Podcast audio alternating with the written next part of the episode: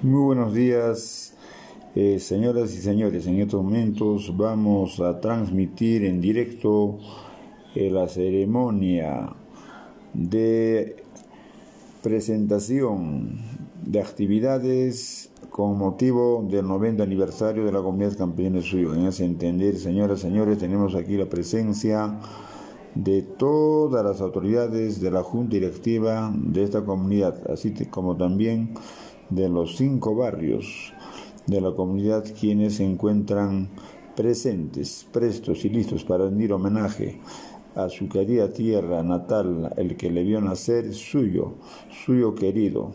Ahí tenemos la presencia también de los visitantes eh, que llegaron de los diferentes lugares del territorio nacional. Muy bien, ellos también prestos y listos para iniciar este homenaje en conmemoración a los 90 aniversario de creación política de la comunidad campesina suyo. En ese entender, señores y señores, ya en estos momentos ya vamos a dar inicio a esta ceremonia para lo cual ya se van reuniendo todos los integrantes de todos los barrios, así como también tenemos ahí la presencia de los músicos que van a dar, eh, que van a rendir su homenaje a través de su música preferida con sus instrumentos típicos acá de la comunidad campesina del suyo. Muy buenos días.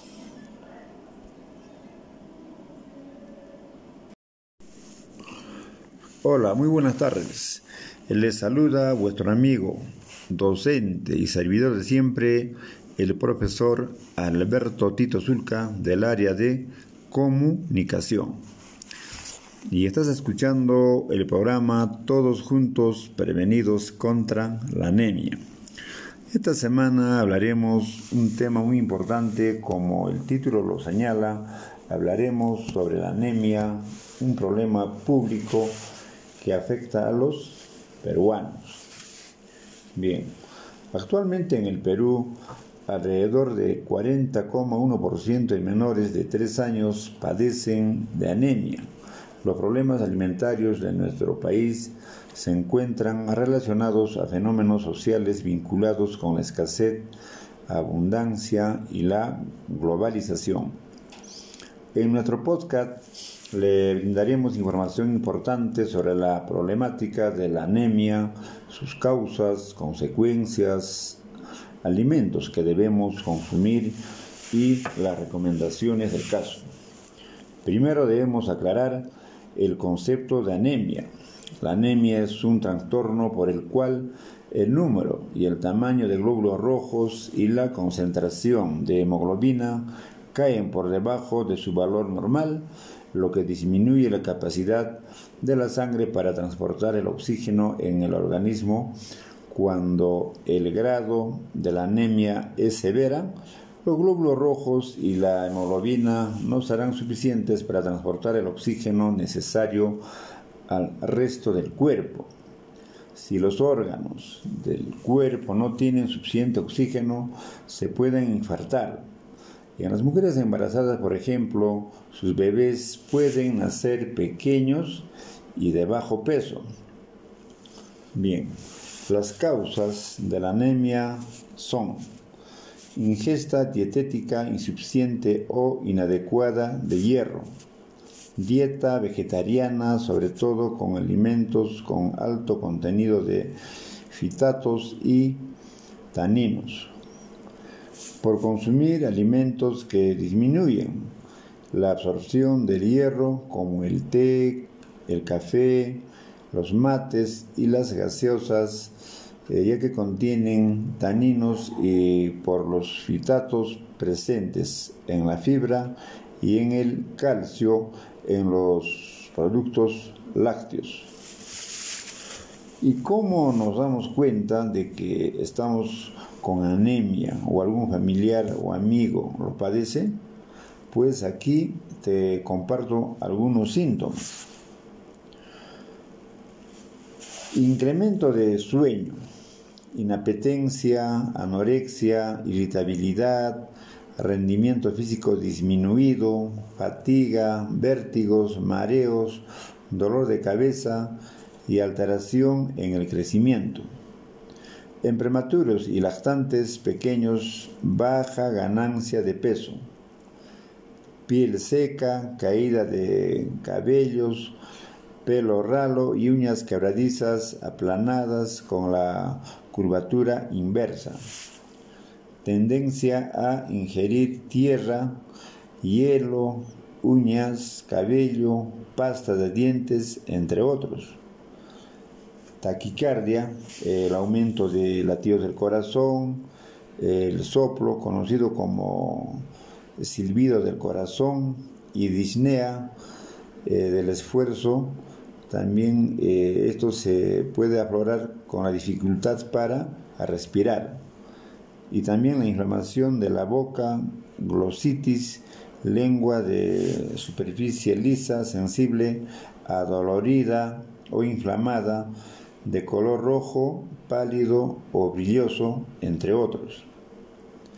Bien, ahora tenemos las consecuencias en los niños. A ver, tienen poca energía durante el día, los niños con anemia suelen estar cansados y sentir fatiga están en mayor riesgo a tener alguna enfermedad infecciosa. Afecta el desarrollo cerebral. Tienen un bajo rendimiento escolar. Cuando se tiene anemia, el cuerpo no recibe suficiente sangre rica en oxígeno y como consecuencia se puede sentir el cansancio, debilidad, también se pueden tener eh, otros síntomas como falta de aliento, mareo o dolor de cabeza. Esto lo podemos prevenir con estas recomendaciones. Primero, aumentar el consumo de hierro eh, mediante la ingesta de alimentos de origen animal eh, que nuestro organismo puede absorber fácilmente. Sangrecitas, hígado, vaso, carnes rojas, pescados, huevos si se consume alimentos como las espinacas, hortalizas, lentejas, garbanzos, se los debe acompañar con cítricos como el limón para aumentar su absorción.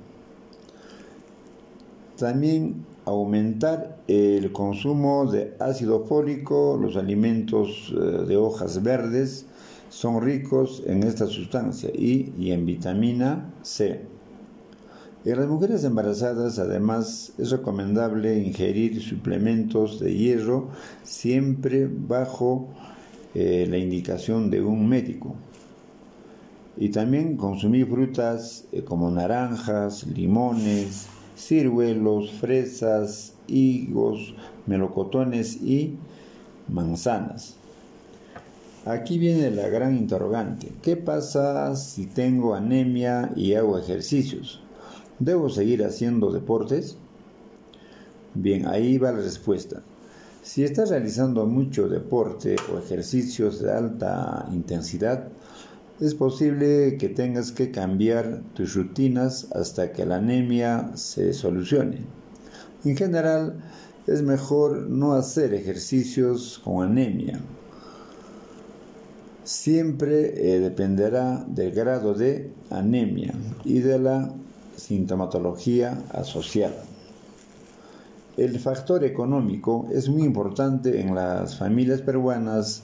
Eh, lo recomendable sería consumir los alimentos producidos en tu comunidad o región y que sean naturales y nutritivos.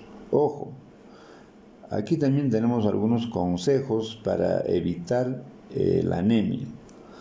No consumir té, café, mates o gaseosas con frecuencia o al momento de comer alimentos ricos en hierro, porque estos líquidos contienen etaninos y evitan la absorción correcta del hierro.